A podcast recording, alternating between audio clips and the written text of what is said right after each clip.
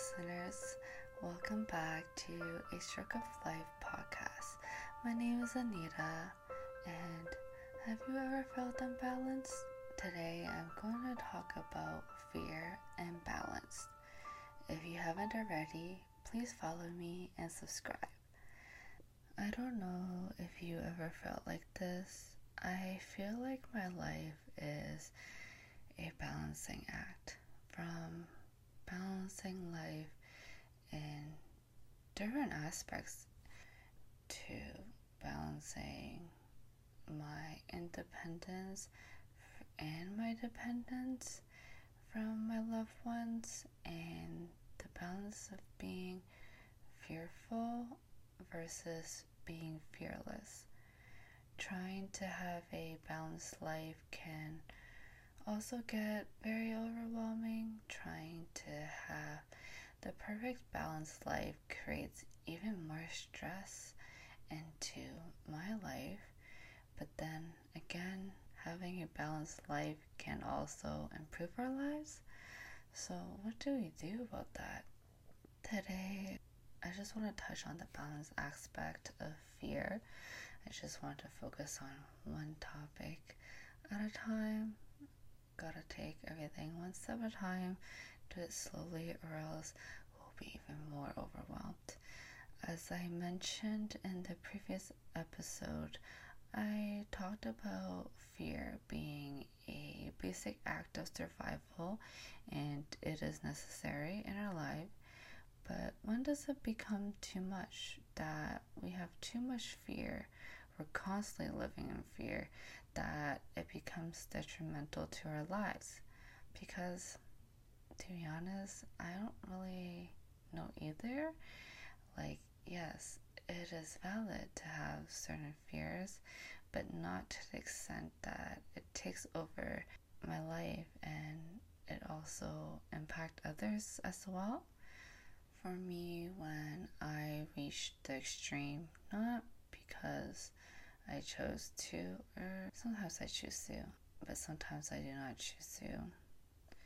And I don't think we choose to get that far out to the extreme, but because we're bombarded with so much noise consumption, it's hard to really stop us from going into that extreme.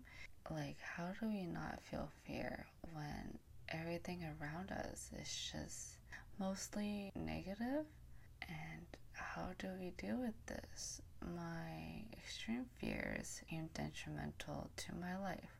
The ones I controlled and the ones I don't control. But going into that extreme was also a blessing in disguise. It is so contradictory. Sometimes I just feel like I'm constantly battling myself So, how do we know when it will impact us negatively?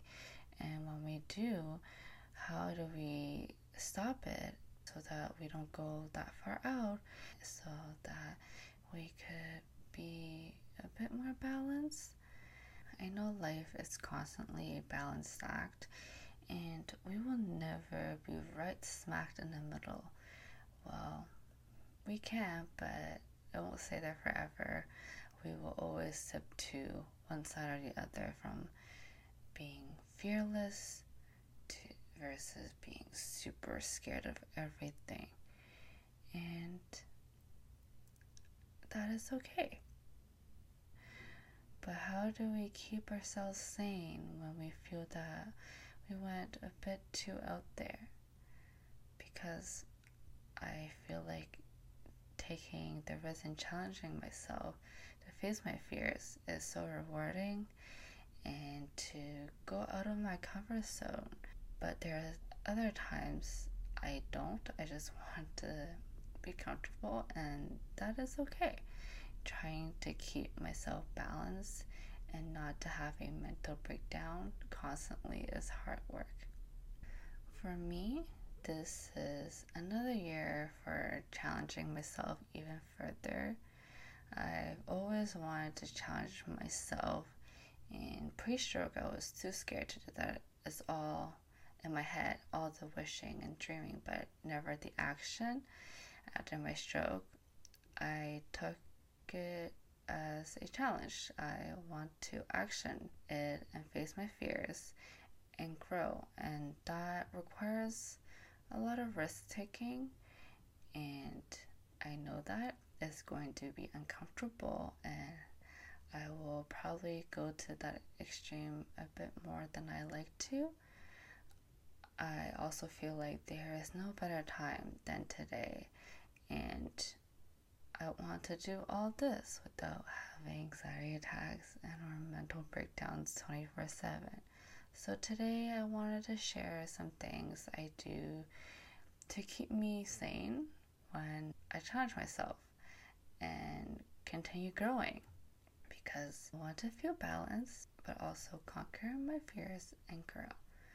Before I share my tips, I just want to mention that I am not a healthcare professional. If something is concerning you or your loved ones, please seek medical professional help.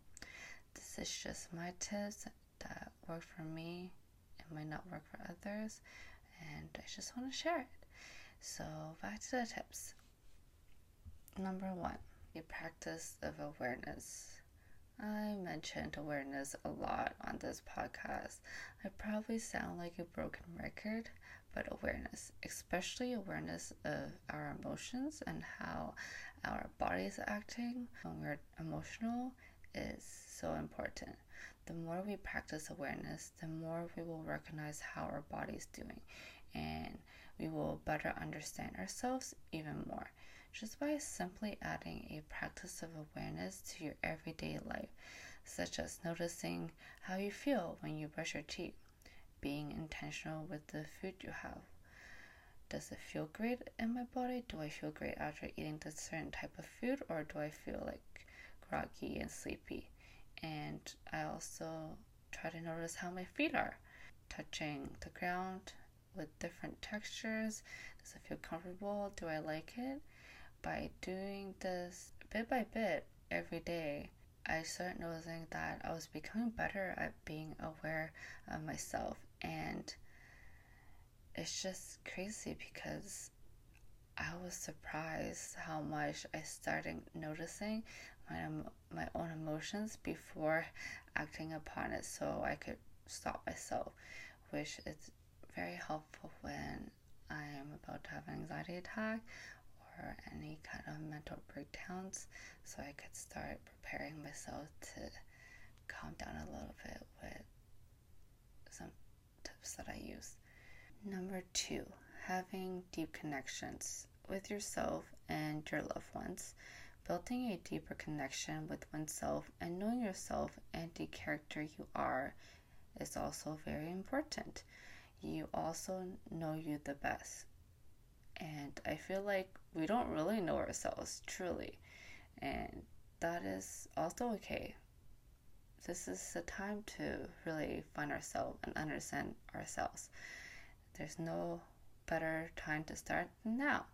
The more you understand yourself, the more you know how you are, and you don't have to pretend to be someone you're not. This helps with understanding your deepest fears and what drives those fears. And by understanding that, we can act on it either by seeking professional help or confiding in your support group or just changing things on a daily basis by yourself, which leads to having deeper connections with your loved ones, having a deeper connection with yourself, but also building trust with yourself and loved ones. You know that they will have your back, and whenever something scares you arise, you know they will be there standing beside you, figuratively and literally, supporting you no matter what. They will be there pre fear, during the fear, and post fear. And that feels great and reassuring. Number three, challenge yourself to do one thing that is fearful and one thing that takes care of yourself. Every time I do something that is challenging or facing a fear, it takes a lot of energy from me. I know I would need to recharge either by unplugging, treating myself, doing something that calms my mind and my body down. So do both. Conquer your fears and love yourself. These are the tips that really helped me, and once again, thanks for listening and cheers to growing. Before I go, please show some love by leaving a review on Spotify or Apple Podcasts. If you have any questions, feel free to message me on Instagram at a stroke of life or my website at a strokeoflife.com. Lastly, and most importantly, stroke that follow button and remember to think fast and save lives. Thank you.